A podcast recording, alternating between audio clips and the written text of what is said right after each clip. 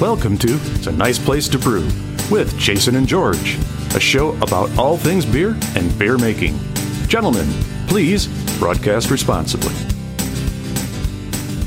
Two One. and go. Good morning. And in Good case I can't see afternoon. you, good afternoon, good evening, and good night. We'll see if I keep that in the recording or not. Yeah.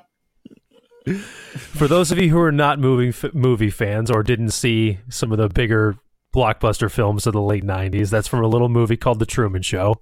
That's a good movie, The Truman Show. So I think so too. It gets panned by some people, but I, I does like does it. it really? So I don't. I, I mean, it does. Yeah. It, I mean, when you look at Jim Carrey's career, you, you, that's that's not like one of the focal points that you end up end up falling into. So, Not typically, Yeah. no. Yeah. all right. So, okay, Truman Show, you got to you got to call out here today on the Nice Place to Brew. Anyways, welcome. We'll expect our check.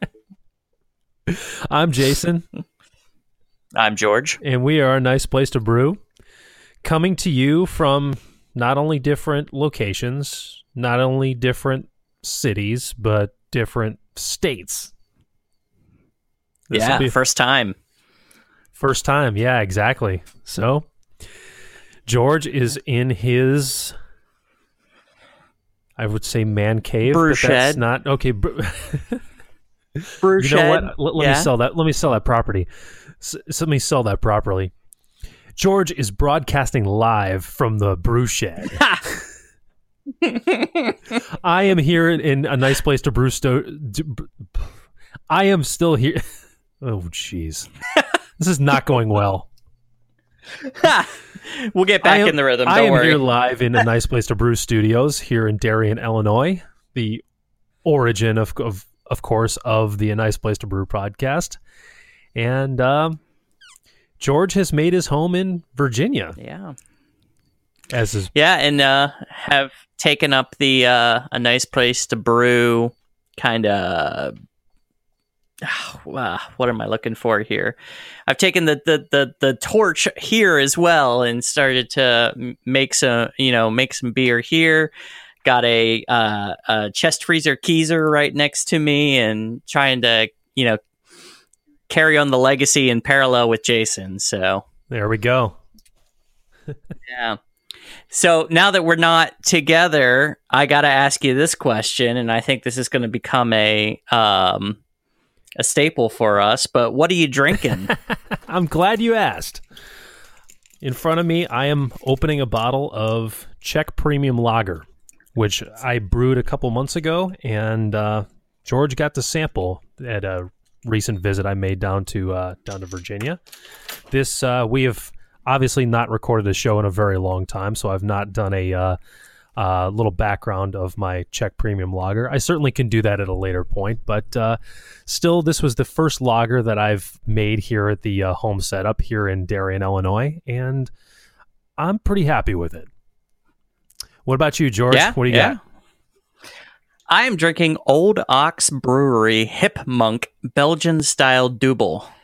Belgian style double. All right. Yeah. It's uh, ale brewed with Belgian candy syrup and quote other natural flavors, coming in at seven percent flavors. alcohol. That sounds a little unsettling. Yeah, you know. What can you do? Let's see. Uh, yeah, rich malts, candy sugar. Oh, here we go. Um, sweet orange peel, coriander, and star anise. Okay. Yeah. You have, so that would be your other natural flavors. have you ever brewed with star anise or cooked with star anise? I've cooked with star anise, um, but I've never brewed with it. Okay. And orange peel I've brewed with, and and obviously coriander we're old Okay. hat at. I made an imperial star- stout at the end of last year using star anise. Oh, that's not bad. Yeah, we got that while you were here. We didn't get a chance to drink it, but no, that's not bad. Oh, okay. Okay. yeah. I have uh, before we go into segment number one, all of my uh, all of my other brews reviewed will be beers that you and I got to got to taste there in Virginia. So okay. it seems to be an ideal time to go through a, um, other brews reviewed, being that we that we just got to s- sample a bunch of beers in the same state just within the last couple of weeks. So it's good to be back. It's We did. You want to start us long, off? It's been a long time since we've done this. I know we're, this is a bit of a rocky start. I've I have not been in front of a microphone in a very long time, so I got to shake the rust off of me, and hopefully I can uh, hopefully I can keep everything together here. So so bear bear with Oh, me, I'm sure. everybody, if you can. Anyways, let's go into segment number one. Other brews reviewed. I've got two brews to review. George, I believe, has two of his own, and uh, this the timing of this again is is very appropriate. Uh, I got to visit George just within the last two weeks. Um, Virginia is a great place for uh, for craft beer and had a lot to offer. So here's my first one. My first, uh, the first beer I'm going to review is called uh, Catalyst for Crazy Pomegranate Tropical Stout. The beer is just about as crazy as the Mm. name. What? no, no. I- was just remembering Oh, that one. This was the last beer that I had in Virginia.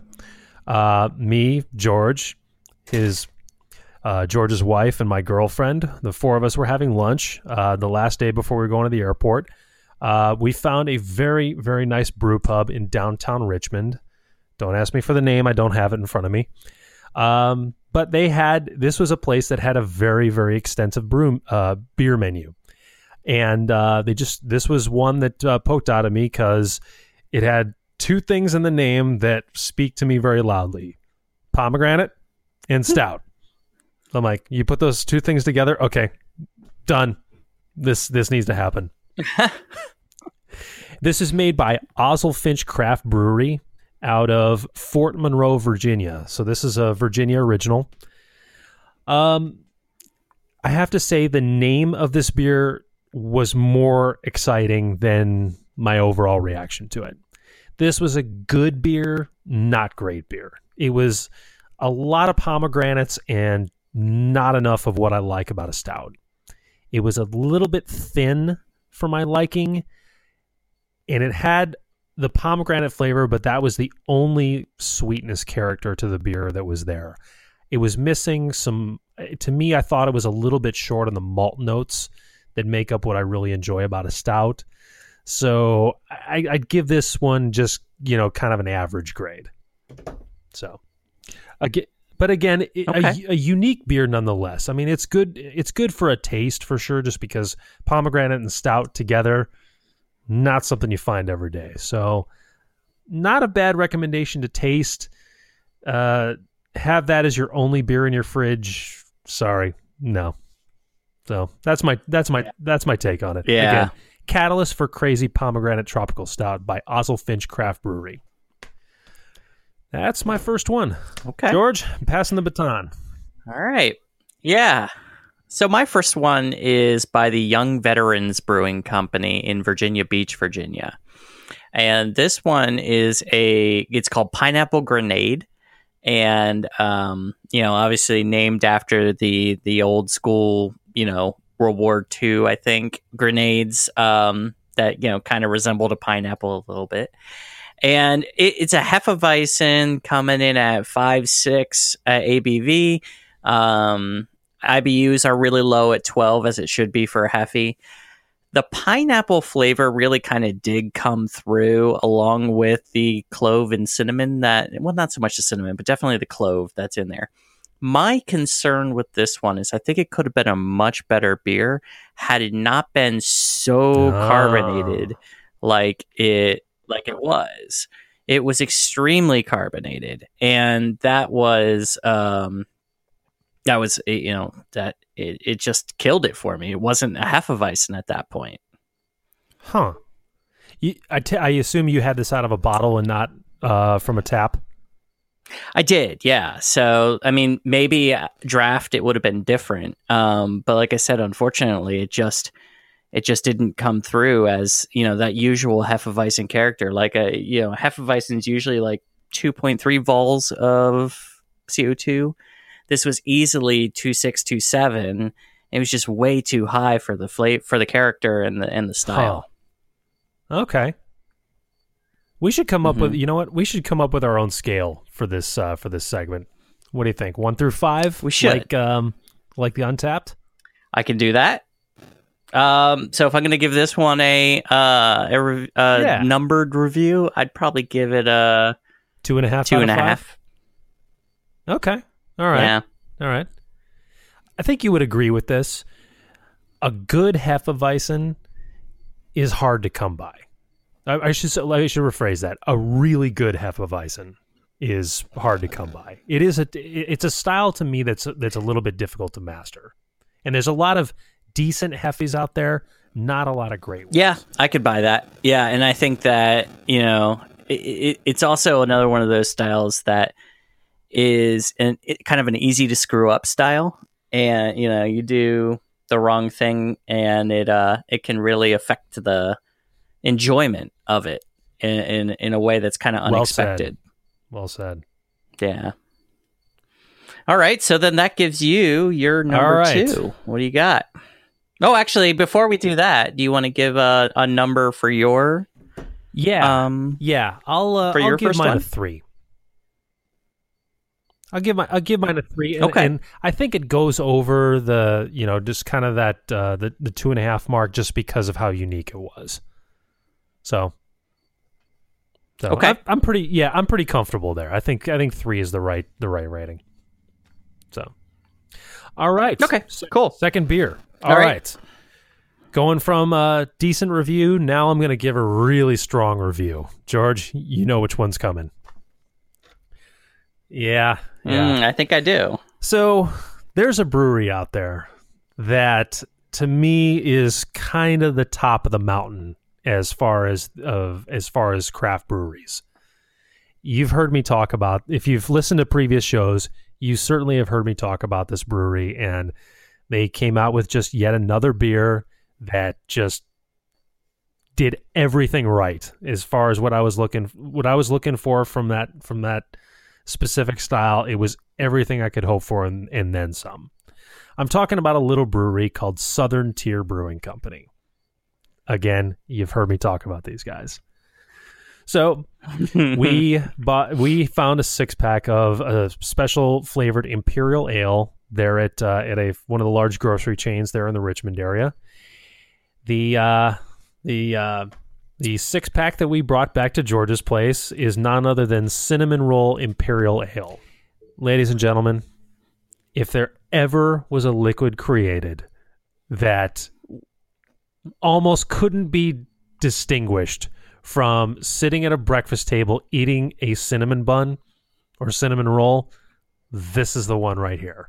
This hit every mark that you could possibly you could possibly hope for. It had it had the malt, the the mouth feel, and of course that really powerful sweetness that you would expect from a cinnamon roll. It had it all, and it was just fantastic. Let me look at it. Uh, okay, I, I what's the ABV on this? Okay, it is in the uh, imperial category, so it it's classified as a spiced slash herbed beer according to Untappd. Came in at eight point six percent, and it was just it was twelve ounces of just pure joy. How's that for a review? twelve ounces of pure joy. That is that is quite the review. Eh, eh, because I mean, you're not far off. I mean, you crack that thing open and you smell like it smells like someone baked a oven full of you know cinnamon rolls and then cooled it down to refrigerator temperatures. Which I don't know why you would do that, but that's what it smells like. Exactly. like I said, it hit every note that, that you could that you could ask for. I just again southern uh, southern tier. This is another beer that you guys just knocked out of the park. You guys are killing it. Keep doing what you're doing. I'm a huge fan of what you're doing. I will always go back. This is just another display of everything you're doing right. Southern Tier Brewing Company cinnamon roll, cinnamon roll imperial ale. Go try it. All right. Yeah, I agree. If you can find it, it's it's sometimes Yeah. difficult to find. I will point. warn you I- about I mean, that. but you know, like yeah. like all the cra- like many craft breweries, I mean, they, you know, they're big on the seasonal releases. So just you know, keep an eye on what they're releasing. Yeah. All right. yeah, for sure. Oh, All right, so uh, did- I'm going to give you give a number to four and a that? Now I got to ask myself why I'm not giving it a five. Eh, All right. We'll come back to that. Clearly, I am. You're being you're being stingy. um. All right. So my my other one that I'm going to review um is um just because I don't want to hit you know some of the some of the breweries that we've talked about before. This is a newer one that I've tried. Well, it's not a newer brewery; it's new to me. You know, um, we tried it while Jason was here to escape some rain, uh, somewhat successfully, and it was called. Uh, oh, you got okay. After you talk about this, we got to tell Okay. the story of that day. It's called uh, Red Dragon Brewing, and uh, they made a what they called a blueberry creamsicle sour, and you know it, it wasn't it wasn't bad. I mean, it was it was a sour, and it had a little bit uh you know extra body that you wouldn't expect to kind of be that creamsicle part, and the fruit in there was tart enough um, to give you the sour, but not overpowering. Um, that said, I think there's a ton of room for improvement in that beer, and uh, I think that we're, you know, if I had to give it a number, I'd give it around a three, three and a half. Um, but I think you know it, it was a, it was his solid sour especially considering you know it's, it's not my usual first choice when it comes to a style of beer. I, you know what? The, all of all the beers that we tried there at Red Dragon, I think a three is pretty much on par with I think most things that we tried there. Yeah, unfortunately, I think I'd agree with that. I don't think you know there wasn't anything there that kind of blew us away and said, yeah, you know, yeah. got to have some more of that. You know. So, anyways, So- but there's a great. I mean, this was more than worth the trip because there's a great story behind this. So, uh, as George had mentioned uh, at the beginning of his review, uh, we had entered this brewery uh, um, with two motivations. One, we wanted to try some craft beer, and second of all, we needed to escape a nasty rainstorm that was coming through. Well, the rain. it turns out that this brewery was not much shelter from this rainstorm, from said rainstorm, because once the rain came, the entire roof inside this building continuously leaked throughout the entire storm, to the point that they had to uh, bring out buckets and and bring out um, what do you call those aisle dividers? Is a Ba- yes, f- ba- yeah, thank oh you. the the, the barricade. Yeah, they, Barricades. they brought out the the rope yeah, to block off people Yeah. from walking in certain areas, and Mhm. yeah, buckets, you know, basically prevented the place from flooding. Yeah. Yeah. And then, well, I mean, to be really fair and maybe generous, you know, that wasn't your average rainstorm. Oh, yeah. It I was- mean, it there was was, a heck of a rain coming in sideways. And, you know, it was a heck of a storm, but still, lots coming in through the roof. And, uh, and yeah, so, you know, after it was all done, they put those floor um, fans, you know, you, that you sometimes see to help dry up the floor. No and doubt. so this wasn't their first rodeo Yeah. when it came They- to that. they knew what they were doing. That, that was So- for sure. It was a gr- ne- nevertheless, it was a it was an awesome awesome trip. Again, Virginia is a fantastic place for craft beer. If you've never been, it's well worth a visit.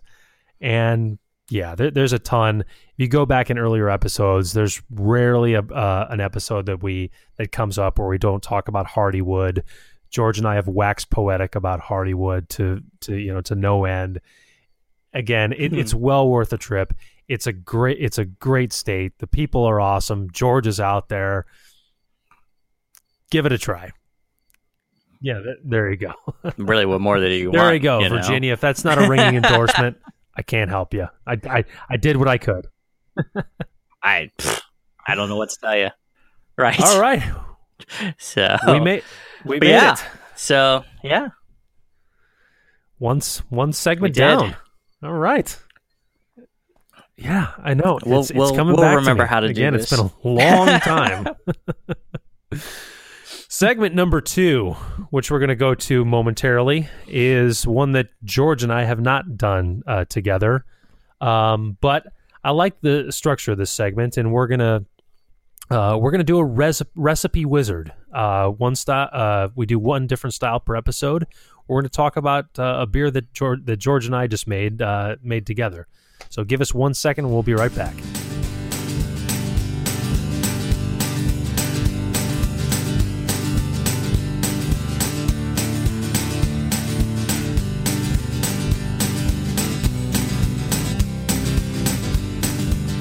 I know, keeping them on the killing on, on the edge, right? Yeah, you, you- they're on the. I have I have the BJCP Yeah, I do too. guidelines uh, ready for it. By the way.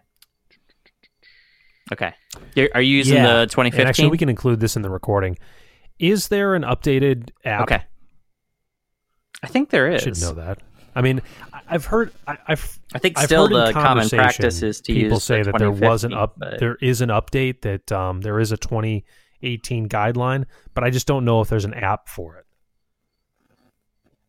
Mhm. I guess I could get off my ass and just go to the Google store and, And really, if there's not an app, Jeez. then I'd rather I'd rather just talk on my podcast about how I how I'm Yeah, I not just even going to look at the I- I Google just store. looked- What the hell's wrong with me? no, I just looked in the, in there, and I'm seeing. Uh, I'm still seeing the just the 2015. So I don't think they do yet.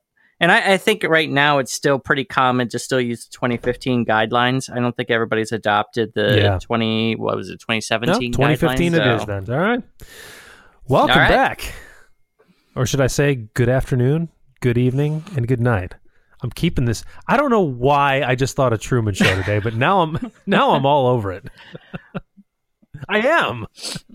Now, now you're stuck. I'm not even yeah. a Jim Carrey guy. What's wrong? What's going on with me? Well, that's a very non Jim. Carrey Jim Carrey movie. I mean, other than what's the other one? He what what was the other one that he Man did? Um, that was like that uh, crazy. Uh, no, no, no, no. That was very Oh. Jim Carrey. Uh, no, the Yes. Eternal Sunshine. That was like very not Jim Carrey in my head. But other than that, Truman Show is. Uh, I think one of That's the a fair least point. I didn't think of it in that movies he did. context, but you're right. I've only and and one comment about in Eternal Sunshine before we go into the segment. Yeah. Only seen that movie once. Love the hell out of it. I don't know if I would like that movie if I saw it a second time, but man, that Yeah, first it's been a long it just- time for it me. Hit hit me in all the right ways. I don't, I don't know. I don't, again, I'm not. I won't give it a won't give it a second viewing, but uh, just throw that in there. Anyways, you want to talk about a recipe? All right, let's go into recipe wizard. I do. Let's talk about Vienna Lager. We made a Vienna, Vienna Lager. Vienna lagers, yeah. We did my first lager in a long time, actually. Uh, I think since we First lager in since a we long made time. our pilsner, our fir- our very first Vienna, very first very Vienna first lager. Vienna anything really. I don't think we've used the Vienna malts before, which is a little odd considering how much I really like the Vienna malts. So, at least I haven't. I don't know if you have since I left. You know what? I didn't think of that, but I'm racking my brain thinking of what I would have made with a with Vienna malt, and I'm coming Yeah. up short. I think you're right. Yeah. First time. Well, I mean, so Vienna lagers. Uh, there's a there's um there's a brewery around here called Devil's Backbone. I think I've actually talked about them on the uh, on this podcast, and they make a really good Vienna Vienna lager, in my opinion. Um, so I, I I didn't exactly do a clone recipe, but it was more of an inspired by kind of situation.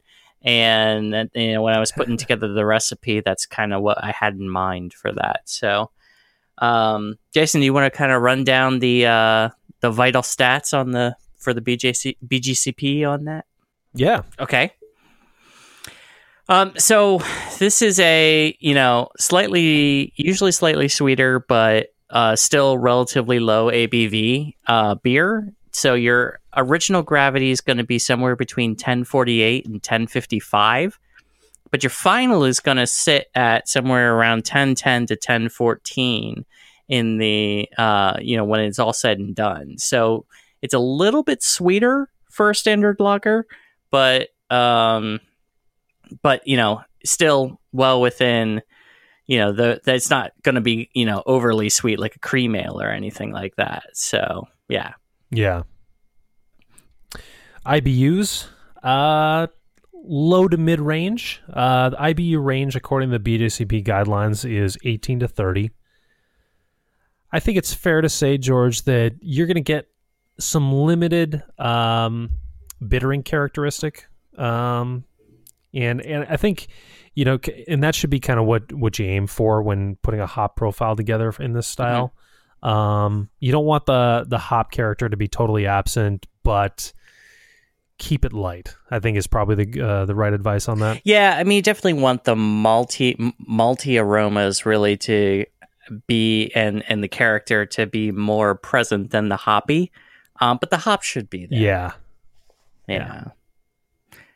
yeah. Um, yeah, and let's go into a couple of the other things. Uh, I would like to. Um, I'd say let, us let's, let's go over the overall feels okay. of it. Um, I've got a list of uh, kind of ideal malts, hops, and yeast, but let's let's cover kind of the the bigger strokes first. So we've got so let's see what we got. We got the vitals, we got the uh, the IBUs, uh, original and final gravity, ABV. Um, I don't think I um, mentioned the ABV from here. Um, I don't, you? you? know, you know, you could do the math on it, you know, for those of you that are so inclined, but it's usually around four seven to five five in that range. And the other thing that we missed was the uh, color. The SRM is usually a little bit darker than some of your lagers, um, but not too bad. Uh, it's ten to fifteen. I mean, it's nine, nine to fifteen in the SRM range. Right, right. Um, comparison. Okay. Uh, I'm, I'm just going to read this right off of the uh, BJCP uh, app in, in line with the style because I think this this paints a pretty good picture. Um, Vienna Lager, lighter malt character, slightly less body, slightly more bitter in the balance than a Marzen, yet with many of the same malt derived flavors. The malt character is similar to a Marzen, but less intense and more balanced.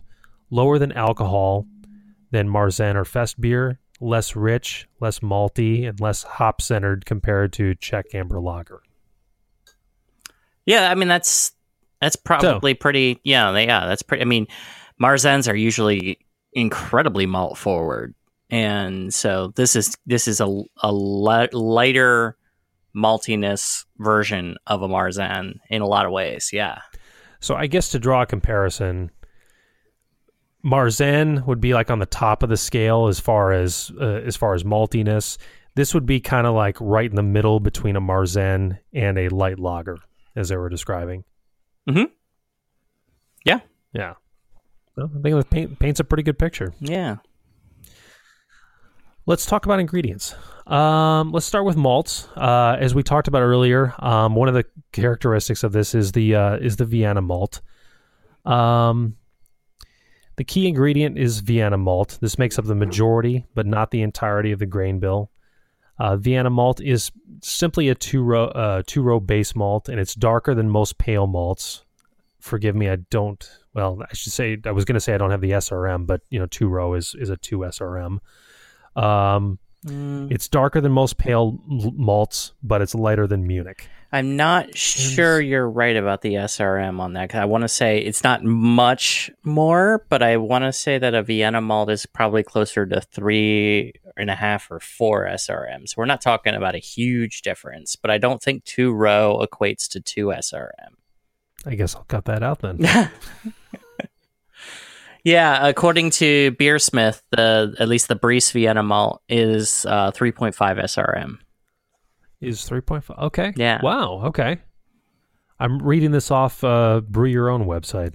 Vienna malt is a two row base malt. Well, no, it is. It is a two row uh-huh. base malt, but just I don't think two yeah. a, a, lot of two row. Well, a lot of malts are two row malts. Like a caramel malt is a two row malt, just modified. Got it. Yeah. Got it. Okay. Yeah. Oh shit! Look at this. Pilsner malts and generic two row pale malts usually fall around one and a half to two degrees Lovibond. English pale uh, ale malts usually rate about three Lovibond. Vienna malt is typically rated around three to six Lovibond. Okay, there you go. I am full of shit. no, I mean I see where you're. I see where you were coming from. It just yeah. oh my gosh. Yeah. Ugh. Ugh. It is an interesting. Th- Again, Shake, shaking the rust off. You got to forgive me, guys. it, is, it is an interesting thing, though. I'm, I, I, you know, an experiment that I want to try at some point. Even though I know I've read that it can be a somewhat of a pain, is to brew with a six row. Um, I've not. I've seen that in the ingredient store, 6 row. Mm-hmm. I, it's it's it's hard to picture what I would make with that. Well, I have no idea. Yeah, I'd have to look up and see like what it would be used for. It's just something that I've never brewed with before, so it's got my curiosity piqued. Yeah, yeah, for yeah, for good reason. Yeah. Okay, let's move on. Okay. Um, okay, so you got your you got your base malt, Vienna malt. Uh, there will be spe- specialty malts, um, and our recipe had uh, had two different ones. Uh, we had caramel and we had Cara Munich. Uh, okay, I'm going to talk about Cara Munich for a second. Uh, I'm I'm new to Cara Munich myself, but I did make a Marzen recently that did have this. Um, SRM and this is uh, 56, and this is character. It is uh, in kind of in its profile. It's really kind of an ideal specialty malt for uh, for Belgian ales and German bocks, and um, the, and just a light light amount of this was was was kind of fitting for uh, for the Vienna style.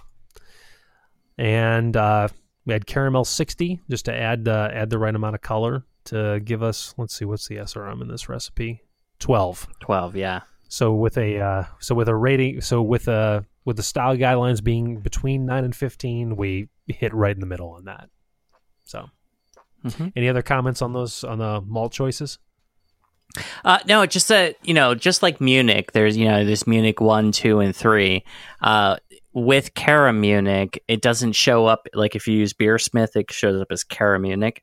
Uh, but there is, if you go to the right places, Cara Munich, basically one, two, and three as well of different SRMs and things. Um, so just be careful when you're putting together your recipe that the Cara Munich that you get has the same SRM or Lovibond to what you're expecting in your uh, in your recipe. Yeah, yeah, good call. Want to move on to hops? Absolutely. All right. All right, hops for a Vienna lager. Any hop without a strong varietal character will work as a bittering hop in a Vienna lager. Any hops such as German noble hops that traditionally appear in Oktoberfest are a good choice. Um, if you want to go on the domestic side, domestic hops such as uh, Willamette, Mount Hood, or even Clusters will probably get the job done. Um, there's actually a different, there's actually an alternate style that's mentioned here. It's Mexican Vienna lagers. Hmm. Those are typically hopped less than uh, than other craft brew versions. Um, the uh, and I, I guess um, paving the way for the choice that we made. Uh, there's a slightly spicier hop that uh, that is also uh, that is also a fitting choice, and that's the one that we went with. Uh, it was a hop called Tettnang. Oh, Tettnang, yeah, yeah. Mm-hmm. Yep. A uh, couple notes on Tettnang, used for German ales, lagers, and wheat beers. Uh, the aroma is classified as uh, as noble, mild, fine, and slightly spicy. Yeah, I was just about to to say that. I think we looked at. I think I, I, because I was racking my brain. You know, beer trivia. I was racking my brain as to what the noble hops were because I could have swore that was one of them, and and yeah, it is. So, and that water, malt, hops, and yeast. I guess we skipped over water, but we're just going to go with yeast. How about that? Well, well, should we? You know, in, in normal situations, this is another situation where make sure your numbers match what you're expecting because I got Tettnang hops, but the Tettnang hops had you know because the the oh, alphas. Yeah, yeah. remember this? Yeah. Yes, okay. So the alphas that we were expecting was oh, crap. What was the alphas we were expecting? It was higher, much higher than what we got. Yeah, it was. Um, I mean, I think um, the pack said it was like half of the alphas that we that the yeah yeah. So so the alphas I so the alphas I was expecting was four and a half and depending on what kind of Tettnang you get, you'll you'll get that. The alphas I got in you know when I got it from the store because I wasn't paying attention because I'm an idiot is two. So um, we did not have enough Tettnang to give the the bittering and the IBUs that we wanted. So we had to cheat a little bit and use I think about half an ounce of Cascade to kick it up. Thankfully, Cascade kind of neutral, kind of fruity. So I don't think it's going to add a whole lot of different character to the beer. Um, Remind And- me, and did we it- do and that it- as an aroma edition, like a late edition? no, we threw that all in at the same time. It was all at once. Okay, got it, got it. Yeah. And and if it does mess it up, then you know, lesson learned, and I'll I'll go from there. But you know, it is what it is. Yeah, yeah. All right, yeast. Uh, we didn't change this from the original profile, did we? This is the We had to, We yeah, did do the white labs. Well, they didn't. Ha- we did White Labs, but they didn't have the Bavarian, so I That's had to go okay. with I thought the German lager. Got it. Yeah. Got it. Okay. hmm Any? Yeah, but uh, I think I looked it up. They weren't very different. Yeah, yeah, true. I was going to say the uh, the profile here. Uh, it does say that uh, any lager yeast, any any basic lager yeast will work for a Vienna lager. Those that are typically used in malty styles will do best. Uh, Old Bavarian is a is a is an is a good fit, and just a regular German lager yeast will get the job done as well. It's going to add a lot of similar character characters to it. You know, lager yeast. You know, the you know the main you know character that they're going to have in common is, is the uh, is the temperature. So we're going to talk about that a lot in the third segment. But you know, making a lager, it's it's all about the low fermentation temperatures and holding steady to the temperature range that's on your uh, yeast of choice. Again, we're going to talk about just how important that is, but you know, it's we can't underline that enough when you're making a lager. You've got to pay attention to those temperatures. Oh, for sure. I guess it would be. I guess it wouldn't be right. Water, malt, hops, and yeast. Let's talk a Well, little bit yeah, about could- water. Yeah. Sure, absolutely. Now, of course, there's you know that can be a whole show in itself, and if you listen back to episode, I don't know if it's 18. Um, look in the show notes. Uh, look for the episode where Joel Rakowski uh, joined us. Joel is the founder of the Joliet Brewers Guild. He came in and, and really kind of ga- kind of gave us a uh, college lecture on uh, on water chemistry, and he really he wrote, really brought a lot to the table. Uh, anyways, uh, but before we talk about the water profile for this, uh, it would also be fitting Mhm. to talk about um, anything you can do to have your local water analyzed is an absolutely worthwhile investment. Um, I had my water analyzed uh, from a service called Ward Labs. Uh, George had his uh, had his water analyzed as well. Um, I you know I'm on Lake Michigan water. George has well water, so we have two very different water profiles. But just knowing your water profile and knowing what additions to do, which you can get from either Bru'n Water or from the new Beersmith Three, is absolutely worth it. Is absolutely worth it. Yeah, I mean, we focus a lot on what malts do we use, what hops do we use, do they have the right alpha acids, do we have the right, you know, Lovibond, are we going to get the right color and things? But do we we sometimes forget that a good eighty percent, uh, eighty to ninety percent of what goes into the beer is the water. Is water So- exactly? if that's not, you know, what we expect it to be or what the beer style expects it to be, it can have a dramatic impact on it. And in a lot of ways it it won't make bad beer, but having the right water will will help you make better beer. You know, we really haven't talked about. Uh, we've talked. We've talked about water chemistry, but we've not. Have we talked specifically about the Bru'n water uh, calculator? No, we haven't. Uh, we discovered that. I discovered that in a um, homebrew club out here in Fredericksburg. Uh, they did a water class, and um, they use um, Bru'n water as a way of kind of dialing in those uh, minerals and salts and things.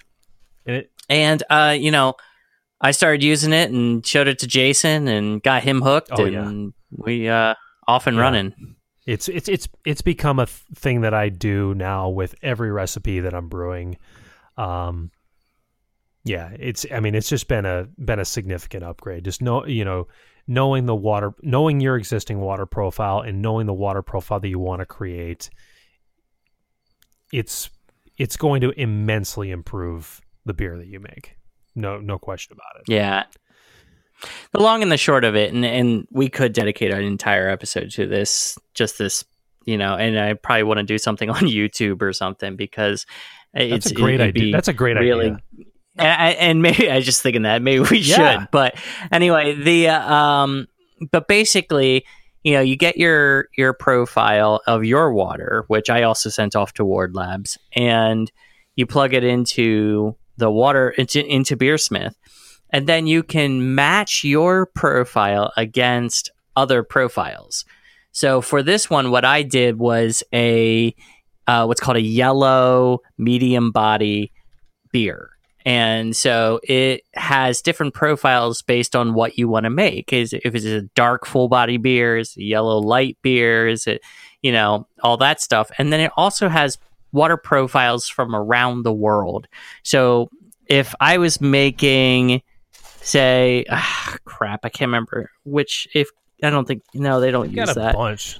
There's a Yeah, couple. I mean, if you want to, if you want another water Well, for Du- Dublin I was- Island or you know Berliner well, Weiss, yeah, I was thinking Burton on Trent, Bur- Burton on Trent water. I couldn't remember the, the uh, brewery that uses Burton on Trent like every damn day. But anyway, if you want to match your uh, water against those kinds of places, you can do that as well because they've got those water profiles plugged in. And it's just a matter of adding, you know, various different salts like, um, well, like table salt, like Yep. gypsum, um, baking soda, chalk, and other things like that into the program, and you can dial in your profile to match that target profile. So, yeah. you know, and it just makes it super simple to do. Yeah. So that be, all that being said, do, uh, is there anything you, noteworthy you want to point out about the water profile that's kind of ideal for the Vienna lager?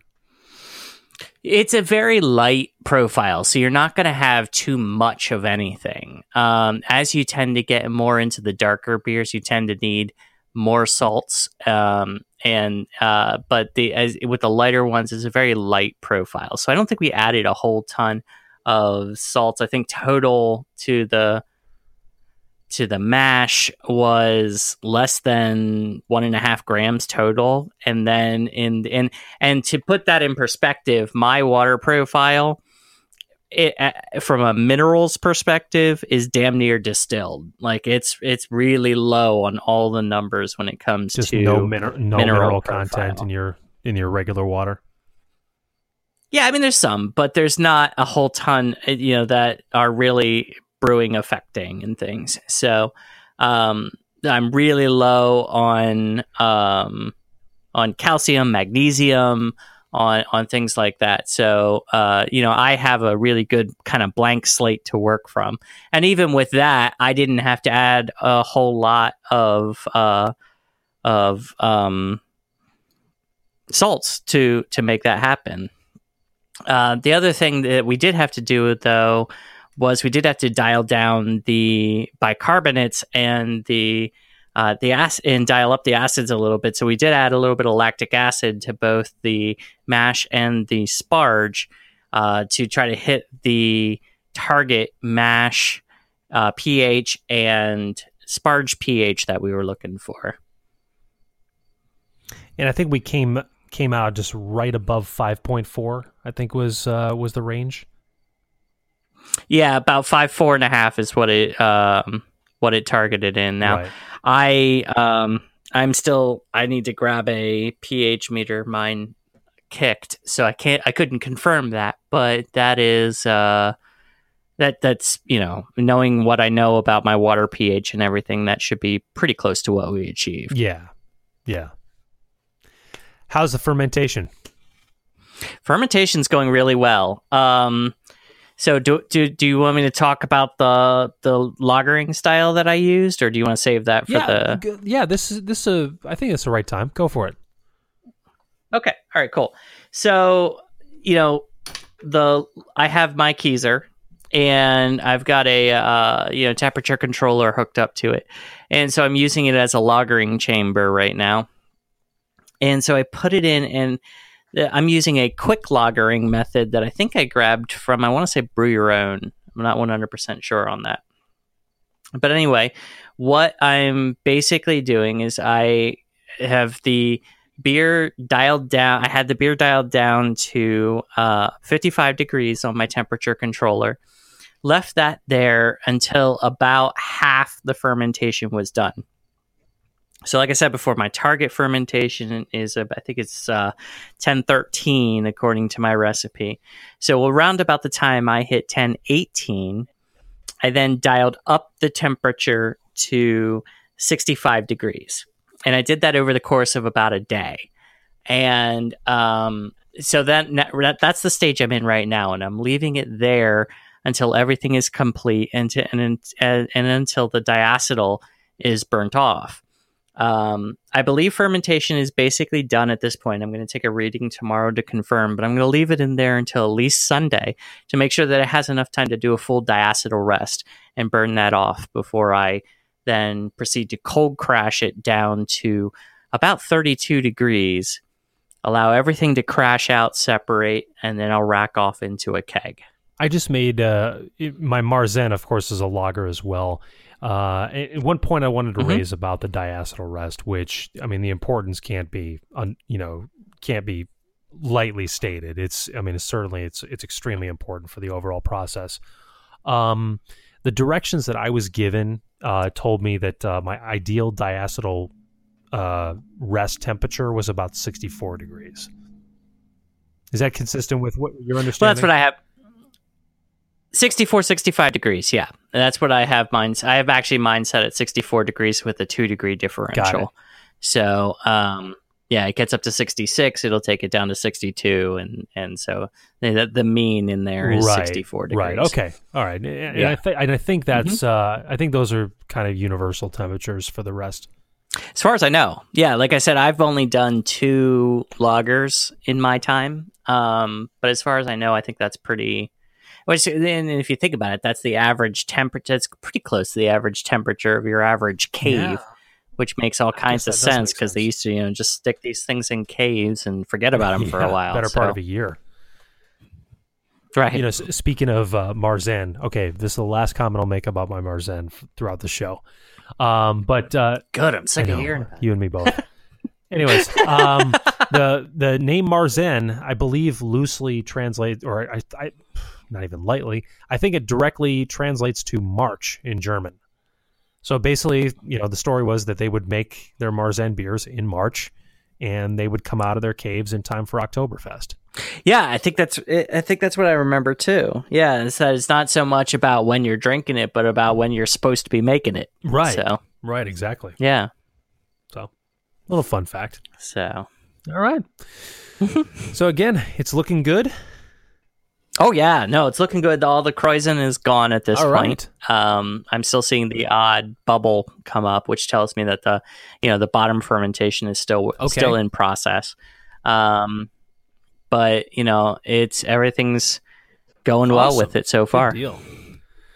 That's a Vienna lager. That is Recipe Wizard. Yeah. We're going to take a little break. Mm-hmm. George, I've got a trivia question for you. Stick around. Okay. I'll let you know what it is. Oh, you don't want to tell me now, and then I can oh, guess on. the answer how, when we get back. a lot. That's why I'm saying it. we'll be right back.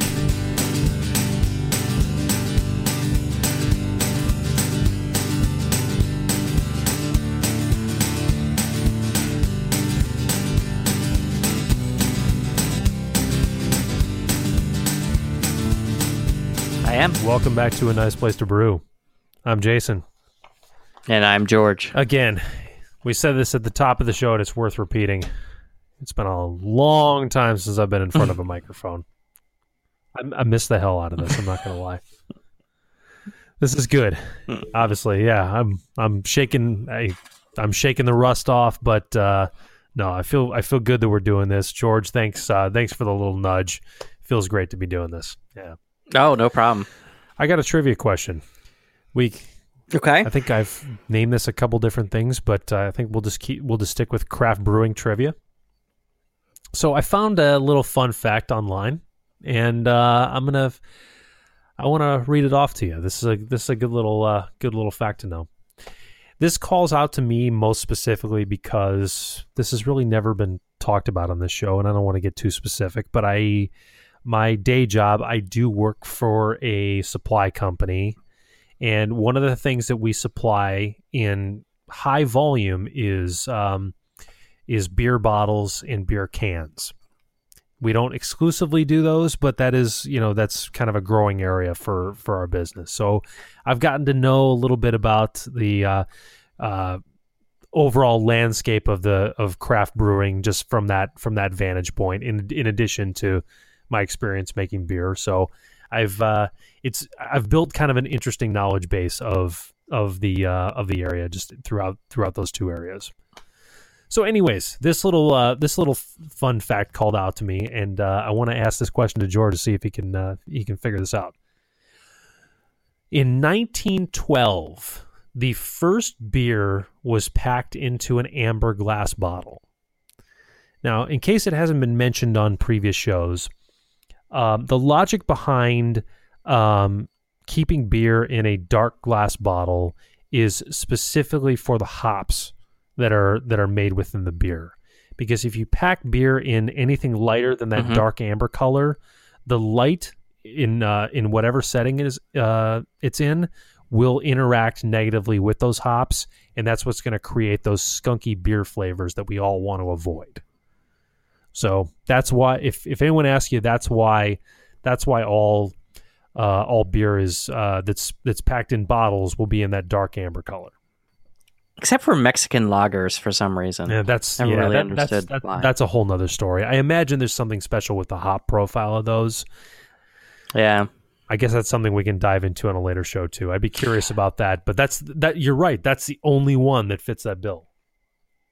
Yeah, and you know, and in in uh, in the obvious exception of Heineken too, and I know I'm getting you away from your trivia question, but I'm wondering if the It's all good. uh, if the IBUs being so low in like those Mexican lagers, because you never really even taste the hops in those, if that means that it's less susceptible to that UV intrusion that would break down those hops. That's a great question. Let's uh, on next show. Let's go, let's go into that. Mm. Okay, some research to do. Okay, you ready for the question? I am. All right. Okay, I've I've uh, I've stalled long enough. All right. So, the first craft brewery to package their beer in an, in this amber bottle was which brewery?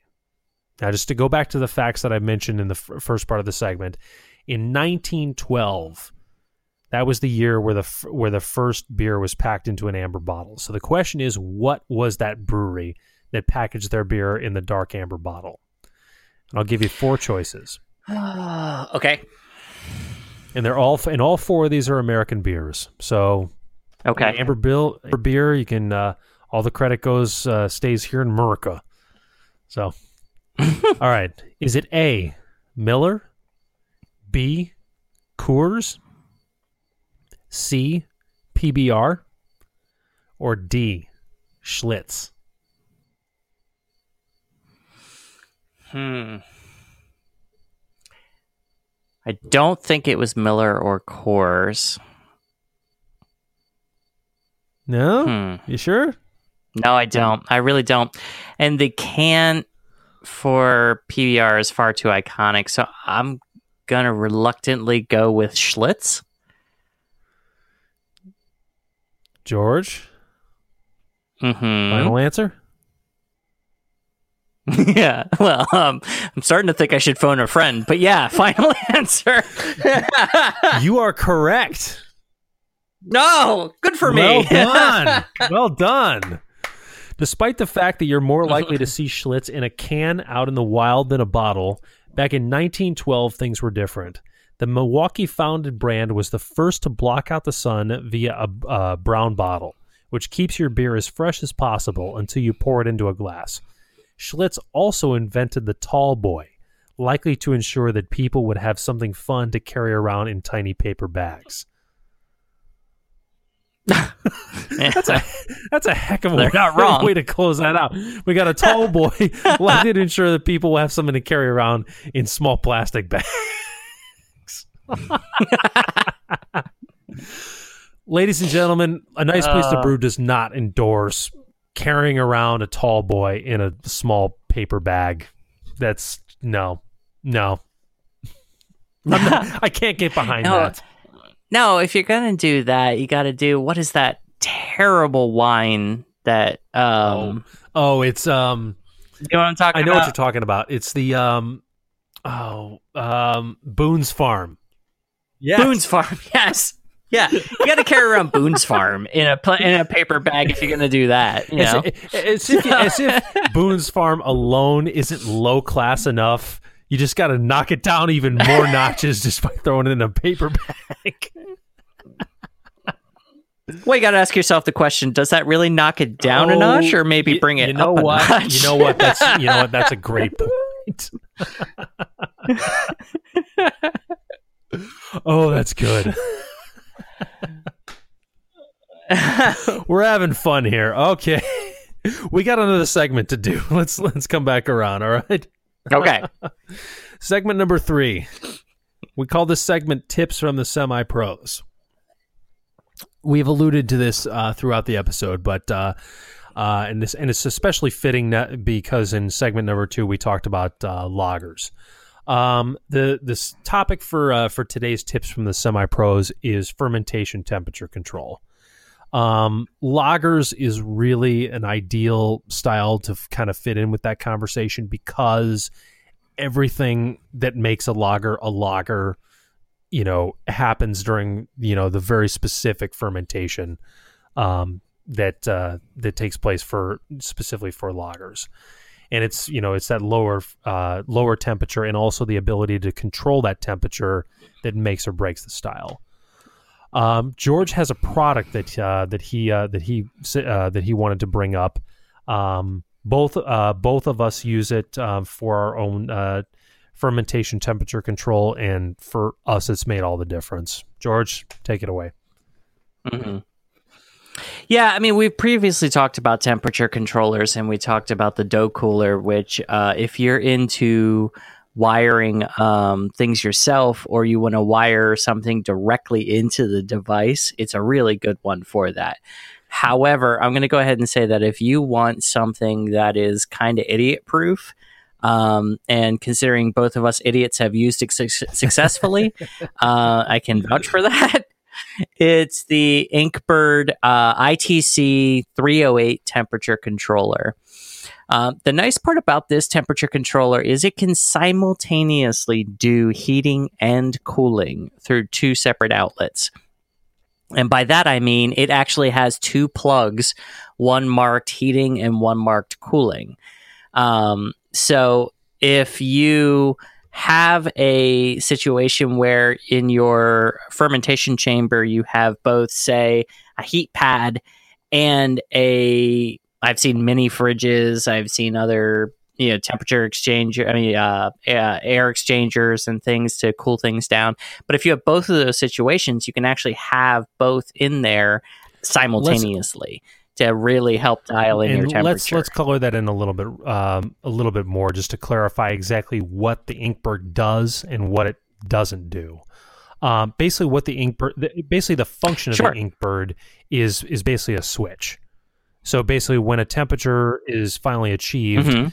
whatever electronic device that you have plugged into it will just stop, and then it won't turn on again until the the temperature in the surrounding area where the probe is, you know, d- deviates from whatever that sem- uh, set temperature is. This does not replace, however, your ability to main to basically get to those temperatures. So you still need you you still need Right. You know some kind of device that will cool down temperatures, or you need a device that will heat up temperatures. You know, such as a fridge, you know, or a heater. You still need those you know devices in order for this to work properly. Right. So a good example is, like I said, I have my Keezer, uh, which is a deep chest freezer, basically, that uh, I have plugged into the Inkbird. And normally I have the Inkbird set at, you know, serving temperature for my kegs, and it turns the power on to my chest freezer and physically cuts the power to my chest freezer when um when it, when the temperature is hit.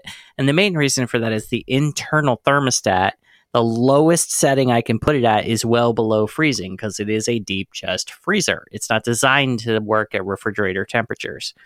So the Inkbird takes over that temperature regulation and allows me to control that more precisely. But the really nice part here is, like I said, there's no wiring involved. It's got three cables coming out of it. One plugs into a standard outlet. One has the two outlets that you would plug in your Keezer or your heater or whatever, and the other one's a temperature probe. And it, it give you plenty of line to be able to get to wherever your chamber is, and you just put your probe in that chamber, and boom, you're off. Uh, you're off and running and it, it goes all the way up to 1100 watts. Um, so I mean, it can handle quite Yeah. a load. Um, yeah, and it's it's worked really well straight out of the box for both of us. Yeah. No, I, I mean, t- to me, I believe strongly that every home brewer should have one. It should not only have one of these, but also should have the means to control temperature, whether it be, you know, some kind of special refrigerator Mhm. that um, that you have specifically for fermentation, um, and also you know the same thing for uh, you know to generate heat. Um, because I mean the fact the fact Mhm. is is this, and George and I unfortunately have found this out the hard way throughout our um, uh, throughout the time that we've been uh, brewing our own beer. If you're operating outside of your yeast's uh, temperature range, you will have off flavors. No question about it. It's it's guaranteed. There's, Yeah. there's no way around it. You will have off flavors if you are going outside of whatever those temperatures are that your either your yeast pack says or the website um, for uh, for the um, yeast manufacturer. Yeah, I mean you can, you can find that in, in either place, but it's absolutely essential that you operate within that. And you know the ability to control that Yeah. temperature is you know is the only way that you're going to be able to do that. Yeah, now I mean the the temperatures that you'll find on like White Labs or or Wyeast website are optimal temperatures, so there's a little bit of give in there. Um, but you know, the farther you get outside of those optimal temperatures, the more likely you are to have off flavors. And so, yeah, he's right. I mean, you want to be able to control the temperature um, as best you can. You know, for for obviously for ales, it's not quite as critical as it is for lagers, but in general, you want to make sure that you uh, that you can that you can control that and take care of it. I mean, on the professional level, they use glycol, but you know that stuff's expensive. So you know, temperature controller for the win. Yeah. So that's our advice, I think. Yeah, control temperature. Um, the Inkbird Mm-hmm. is a fantastic way to do it. Again, every home brewer should have one. So, I mean, it's I mean thirty to thirty five bucks Mm-hmm. on Amazon. It's easy to get. There's just no reason not to have it. Yeah, yeah, it's thirty five dollars even right now on Amazon, and uh, and if you have Prime, you can have it in two days for free. So Prime member. There you go. Amazon. You we go. get. We just yeah. yeah, Give So, give us yeah. I was I was we waiting say, for our check from you owe us a too. kickback. we'll, we'll wait for it. Kidding, of course. All right, we made it. We did it. We made it through. Th- we did. Made it through three segments. We Yeah. did. we went through a full structured show. We made it. We did. First time in a while. I know. Really it's you know, good. I think it does. I you know, like you said, shaking some of the rust off. I'm More more to come. Yeah, and I know. Uh, yeah. I I guess that's all I can say at this point. Is you know more to come. I really look forward to to doing more with the with the show in the future. So yeah, I agree. yeah.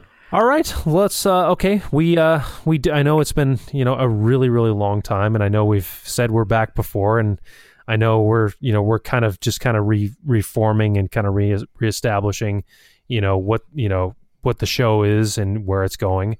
Um, but I, I still feel it's right to send out the so- social media links.